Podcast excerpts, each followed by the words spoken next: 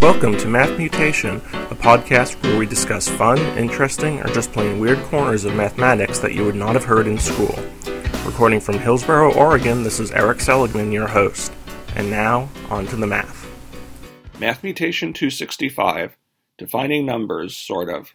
One of the amazing things about mathematics in general is the way we can continuously discover and prove new results on the basis of simple definitions and axioms.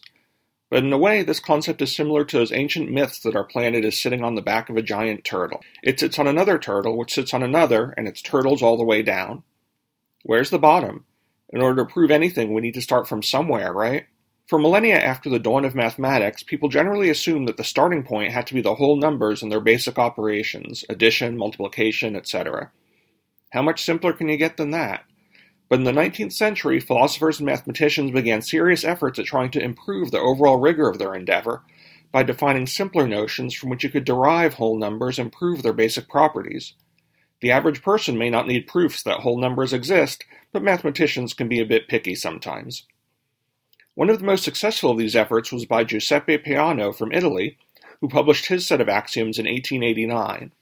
The Peano axioms can be stated in several equivalent forms, but for the moment we'll use the version in Bertrand Russell's nice Introduction to Mathematical Philosophy. As Russell states it, these are based on three primitive notions and five axioms.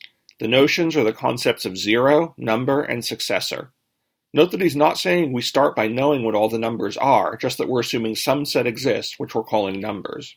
Based on these, the five axioms are 1. Zero is a number. 2.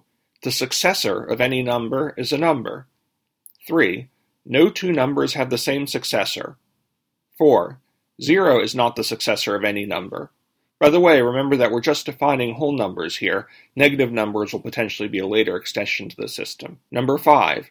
Induction works. That is, if some property p belongs to zero, and we can prove that if p is true for some number it's true for its successor, then p is true for all numbers. With these primitive notions, we can derive the existence of all the whole numbers without having known them at the start. For example, we know 0 has a successor which is a number, so let's just label that 1. Then 1 has a successor number as well, so let's call that 2, and so on. We can also define the basic operations that we're used to simply building on these axioms. For example, let's define addition. We'll create a plus operation and define a plus 0 as equal to a for any number a. Then we can define a plus the successor of b as the successor of the quantity a plus b. So for example, a plus 1 equals a plus the successor of 0, which becomes the successor of a plus 0 by original definition, this boils down to the successor of A. Thus we have shown that the operation A plus 1 always leads to A's successor, a good sign that we're using a reasonable definition of addition. We can similarly define other operations such as multiplication and inequalities. The Peano axioms were quite successful and useful and a great influence on the progression of the foundations of mathematics. Yet Russell points out that they had a few key flaws. Think again about the ideas we started with zero, successors, and induction. They certainly applied to the natural numbers, but could they apply to other things that are not what we would think of as the set of natural numbers? The answer is yes. There are numerous other sets that can satisfy the axioms.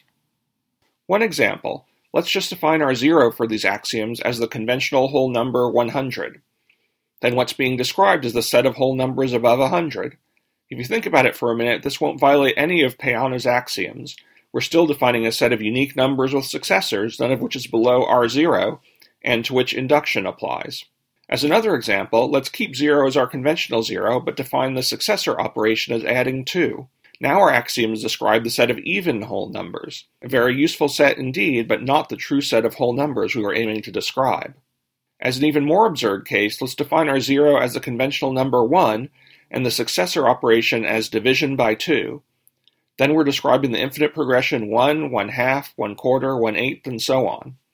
Another very useful series, but not at all matching our intention of describing the whole numbers. Choosing alternate interpretations of this set naturally can lead to very weird interpretations of our derived operations, such as addition and multiplication. But Russell's point is that despite the power and utility of Peano's axioms, there's clearly something lacking.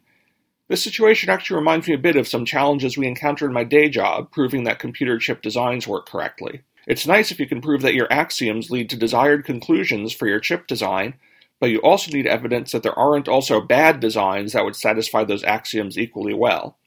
If such bad designs exist, your job isn't quite done. Russell's answer to this issue was to seek improved approaches to defining whole numbers based on set theory, which would more precisely correspond to our notion of what these numbers really are. We'll discuss this topic in a future podcast. And this has been your Math Mutation for today.